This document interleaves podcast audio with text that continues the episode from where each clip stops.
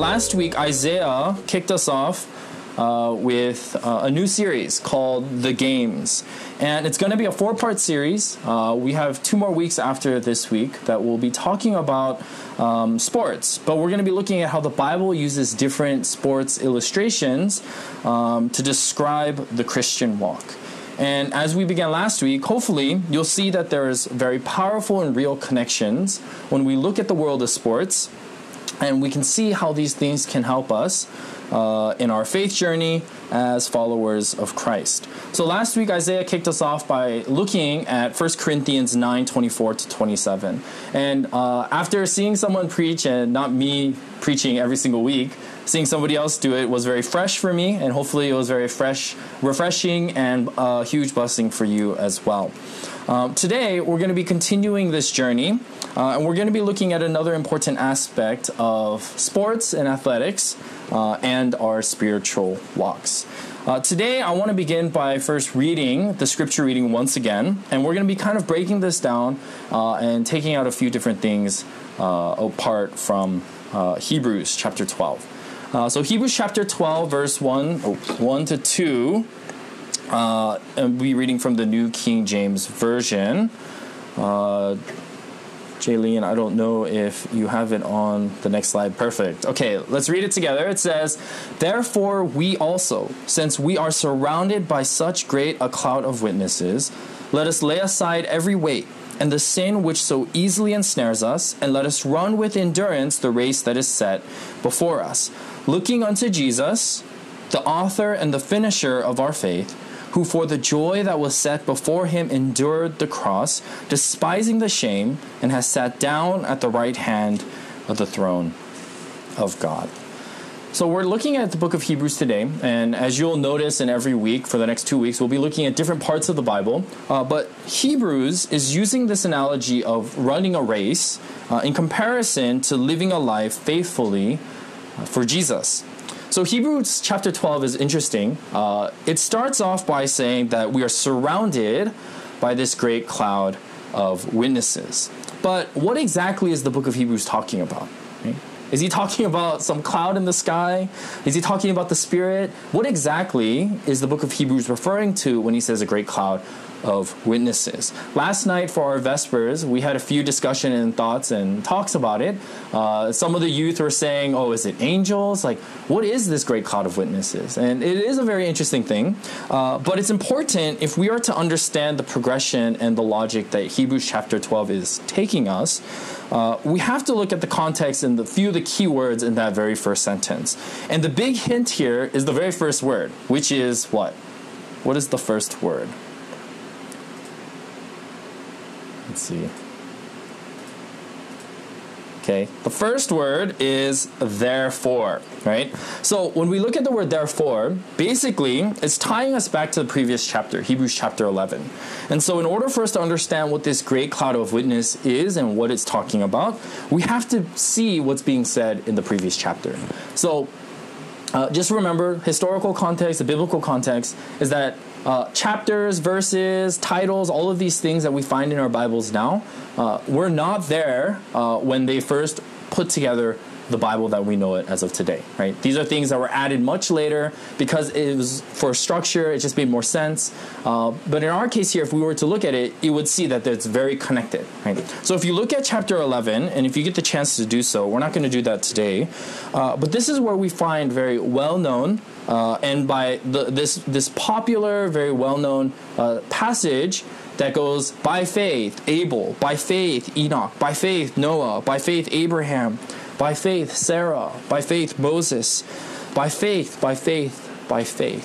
So we see this repetition of story after story of these greats of faith, account after account of these stories of people, of faith overcoming different trials and different tribulations, right? People of faith being obedient to God, people of faith having strength and reassurance in the promises that God has for them so I think it's important that we emphasize the logic here that Hebrews is trying to lead us through, right? Um, after this huge chapter where we find by faith this person did that, by faith this person was able to do this, by faith this person persevered, we see all of these things. Uh, next slide, it says Hebrews is telling us that we can run the race because of the testimony that the heroes and the heroines of faith has left behind. Right? So think of it this way. I don't know about you, uh, but when you guys uh, go and decide to eat at a restaurant, obviously not right now, not COVID time, but how many of you guys use the app Yelp, like to to decide like whether a place is worthy or not of your money and your time and your appetite? Does anyone use Yelp or just like Google reviews or anything, any kind of uh, uh like a food app or whatever it may be? Um, I don't know about you guys, uh, but I definitely do. I always look at the reviews of a restaurant.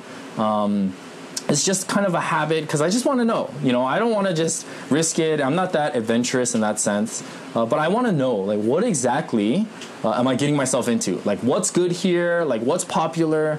Um, what do people say about the food? Uh, and usually by looking at those reviews, it determines whether or not I want to actually eat there. Right? Um, so last week, actually, I went to Loma Linda last week, uh, and I was there. I decided that I needed to grab a quick lunch. So I was there running a few errands, uh, dropping off a few things, and doing a few things.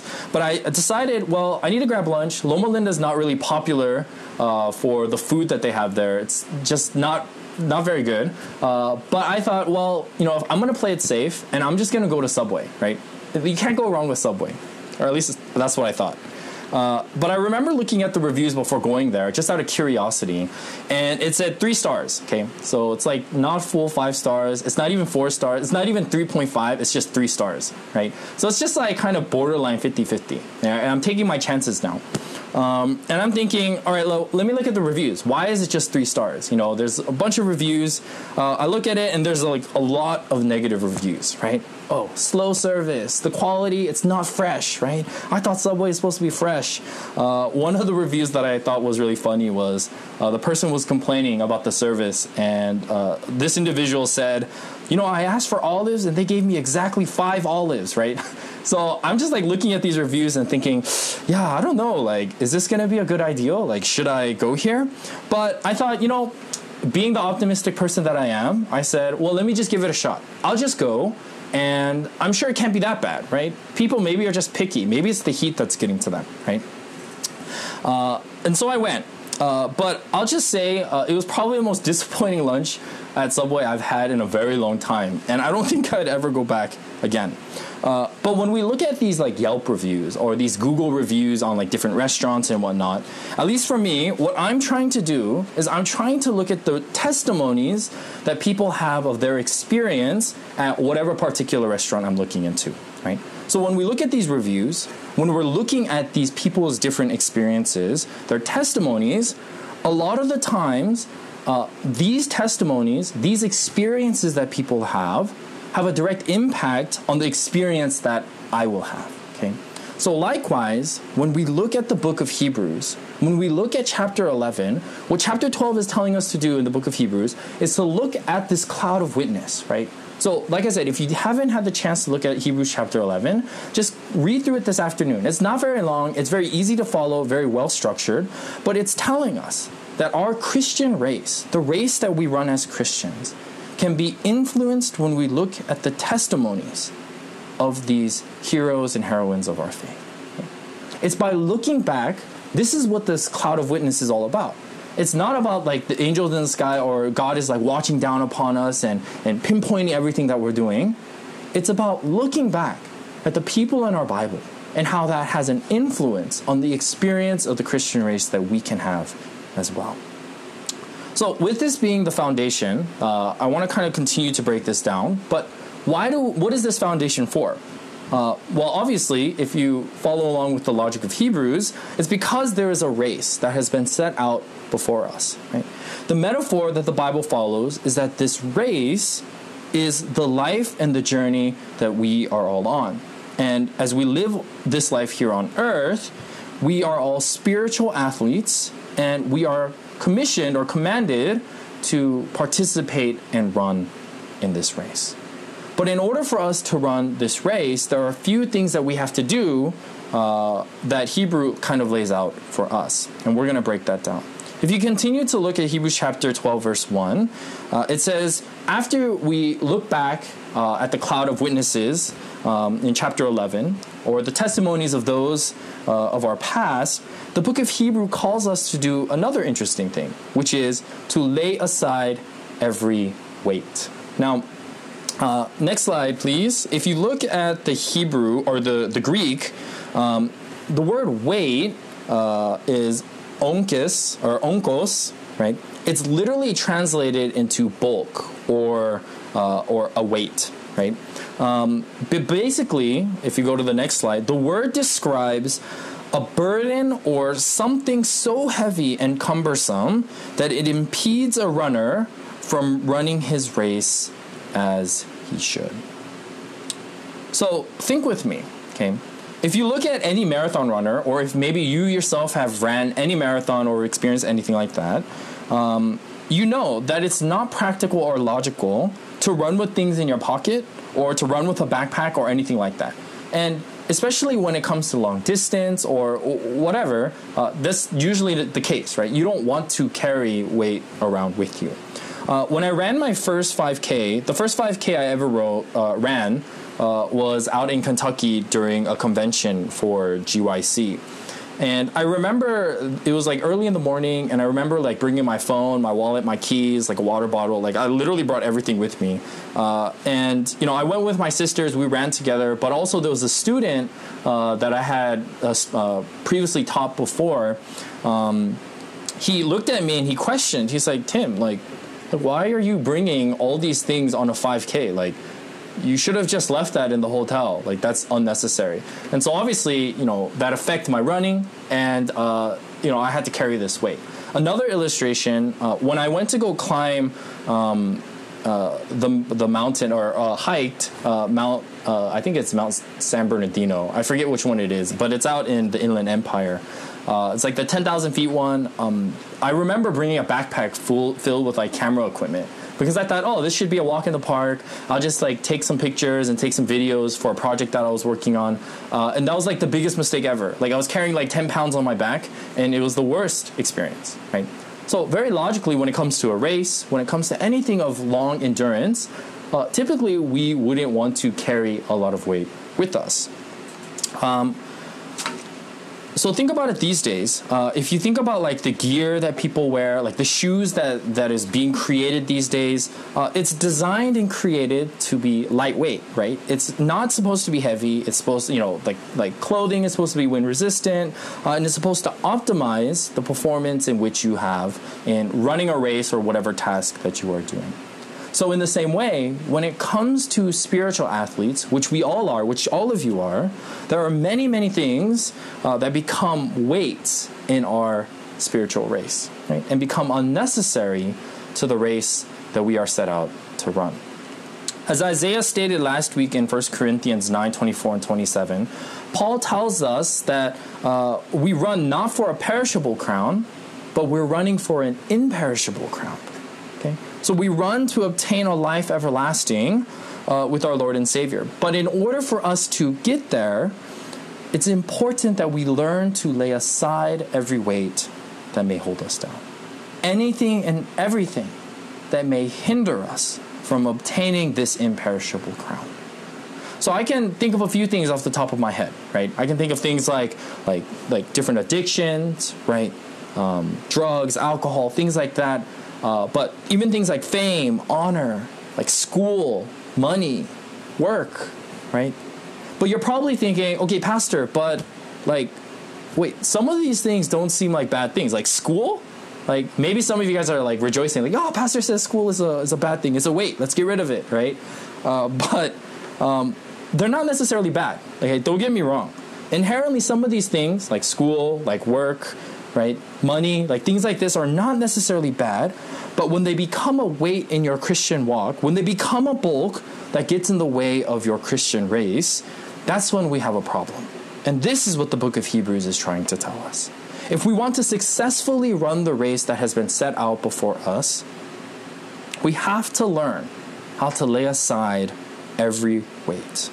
And if you look at the cloud of witnesses, I mean, think about it. In chapter 11, this is exactly what the people in our Bibles did. They realized in order to run their own race, they had to learn to let go, to lay aside the weights that held them back. I can think of one person, if you think of Moses, as he was commanded to leave uh, his hometown. Imagine, like, everything that he had the comfort, the stability, all of these things are not necessarily bad.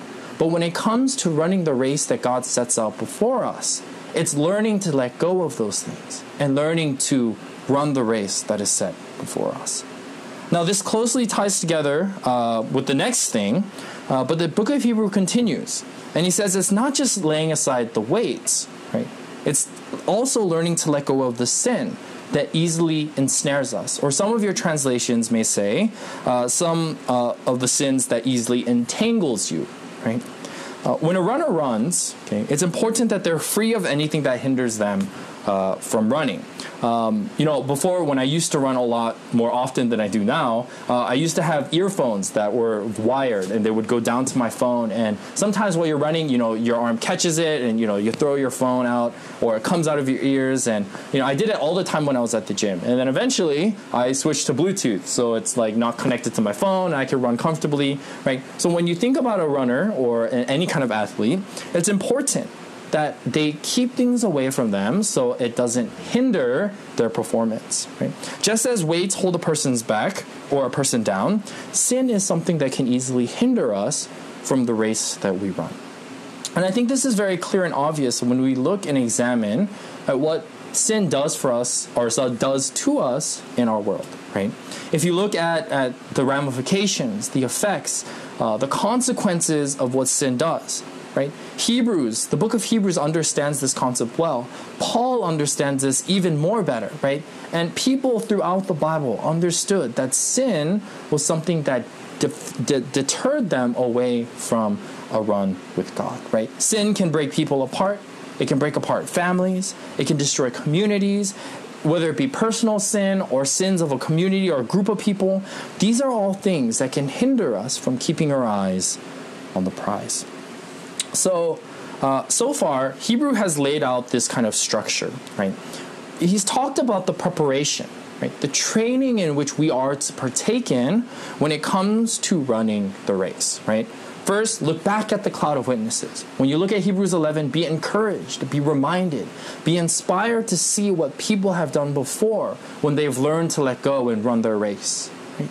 And, and then the second thing is Hebrew book of Hebrews encourages us to learn to lay aside any weight or sin that may hold us back from running the race. Anything that may dis, that may distract you from keeping your eyes on on uh, the race.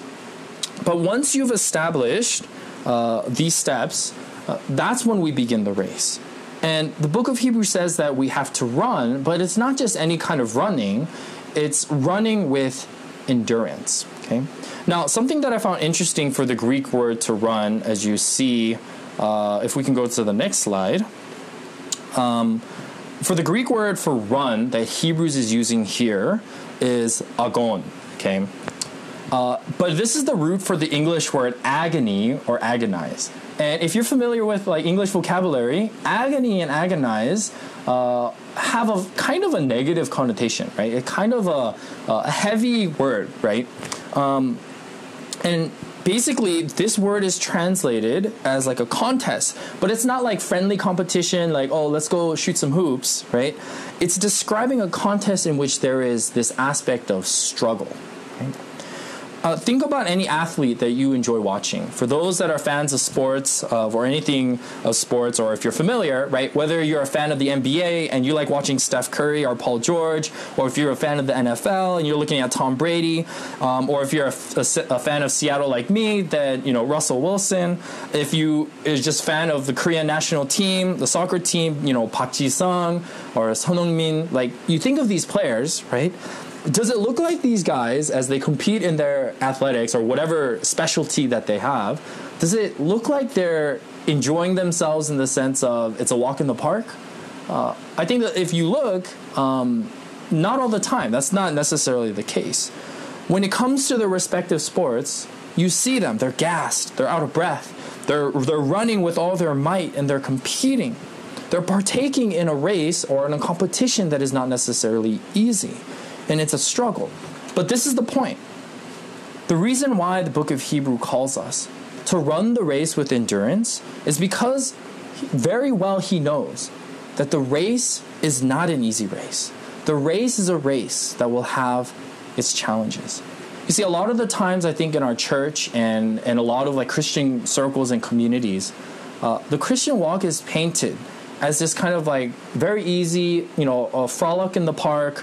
Uh, you know, they picture all these like good times. They say like, "Yo, just follow God. If you follow God, like God will take care of you. You know, as long as you just pray and do all of these things, like everything will line up just perfectly." Um, and they say like, "Yeah, follow God. No pain, no suffering." But the reality of the race that we are all set to run is, if anything, uh, is everything but that, right? The race that we are all set to run on it's hard, it's difficult, it's challenging, it'll take a toll on you. And I think the book of Hebrew beautifully describes that, right? When we look at it in the English, obviously we just see race, and it doesn't mean that much. When you look at the Greek, it's very clearly saying that it's something that's going to bring struggling, uh, and it's going to require endurance. Right? Now, you may be thinking, okay, now that I've kind of describe this race as something that's challenging and hard, you might think like, okay, well, pastor, if that's the case, then why would anyone in their right mind want to put themselves through that? Why would anyone want to run a race that will cause struggle, that will cause difficulty? Right? We live in a culture and a society that emphasizes this. Yeah, take the easy way, like shortcuts. Everyone loves a shortcut, right? Like, oh, less work, let me take that route, right? And that's kind of just the mentality that we have. But why would we want to put through put ourselves through a Christian race that is filled with struggles and challenges and ups and downs? Look at the athletes, right? Look at just everyday athletes. Let's think about this. Uh, one of my favorite athletes, uh, and this is a little uh, of an exposing of myself. Um, a lot of people told me before, like if I was going to live in LA, then I need to adopt LA teams. Uh, but I have a hard time doing that. So uh, I still stick to my birth town uh, teams, and so I have a huge bias towards anything that's from Seattle. Um, and so obviously, when it comes to like football, uh, I'm a huge fan of the Seattle Seahawks. But more importantly, uh, as an athlete, I really enjoy watching Russell Wilson play. Uh, which is he's the quarterback, right? He's he and the team, you know, bring the first Super Bowl to Seattle, and it was it was victorious, right? Super Bowl forty eight. Um, it was a very happy year for me because I knew like this is the start of something amazing for a city that suffered for so many years. But then uh, he always does these interviews, especially now, that talk about the very infamous Super Bowl that he went to the year after, uh, where he was intercepted on the one yard line, uh, a, a, yard away from winning uh, a second Super Bowl in a row. And people, you know, in these interviews that they have with him, they always joke around and stuff. Or sometimes they're just like saying, you know, oh man, you should have ran the ball, or like someone should have ran it instead. Like you, you guys could have won it that easily, but you had to throw it. Like, like you know, they always ask him. But he always responds in a very interesting way. And there's many different interviews that he has, but the gist of the of what he says is he always says, he says, you know, you're going to win some, but you're also going to lose some. And it hurts. It's not fun. It's not it's not great uh, and I don't like it, but it is what it is, right? But I'm not going to quit. I'm going to keep going until I win again, even if it means going through losses again and again. Because I won't let those losses determine my future. I have my eyes on bringing back another prize to Seattle.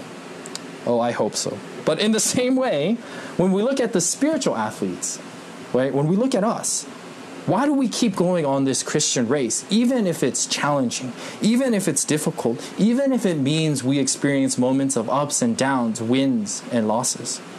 It's because there's a goal and there's a prize and there's something that is so worth it and so valuable that in the end, of course, even if it's not all good times, the end result is so, so worth it.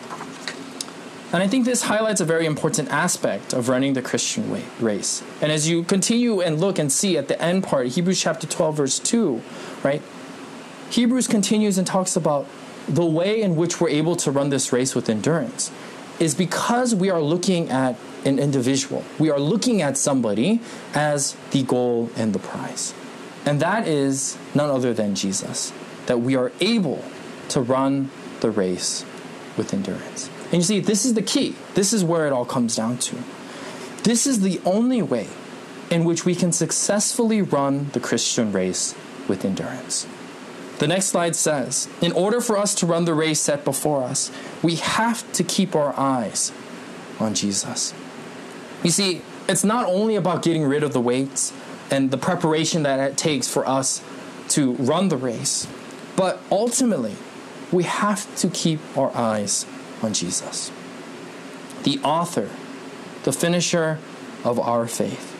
And you see, when it's when we keep our eyes on Him, we are able to endure through it all.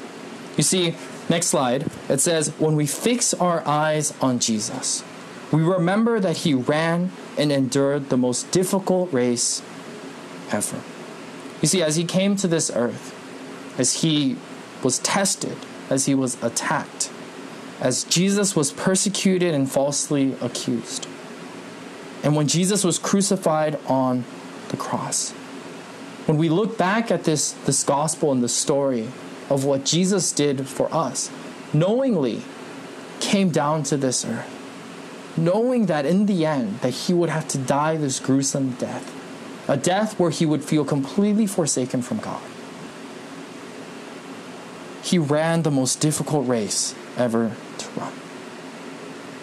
But if the story ended there, if Jesus was crucified and he died and that was it, it would be a very sad and frankly a very confusing ending to our story.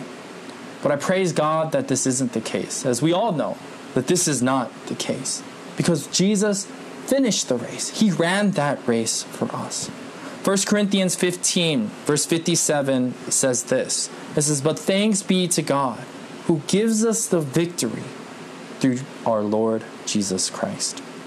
You see, next slide. When we look to Jesus, when we fix our eyes on Him, we celebrate that Jesus has won His race and given us the opportunity to win ours. Church, the book of Hebrews tells us, and as we'll see in this series, that we all have a race that has been set out before us.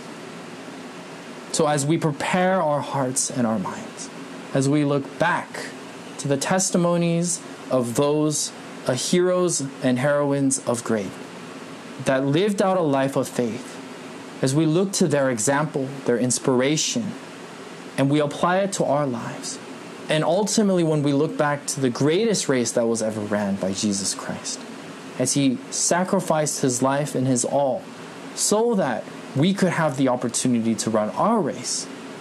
Let us be encouraged, let us be inspired, and let us be motivated. Let us learn and be willing to lay aside the weights and the sins that so easily ensnares us, that so binds us and pulls us apart. Let us learn to let these go, and let us learn to continuously fix our eyes on Jesus. Church, I want to challenge you guys this Sabbath and for the next week and the few weeks ahead and for the rest of our lives to remember and remind ourselves that the race is going to be a challenge. But despite the challenges that we may face, that we have a hope and that we have uh, a, an end goal that is so worth it. But it's also important that we learn to continue to fix our eyes on Him. Let's pray.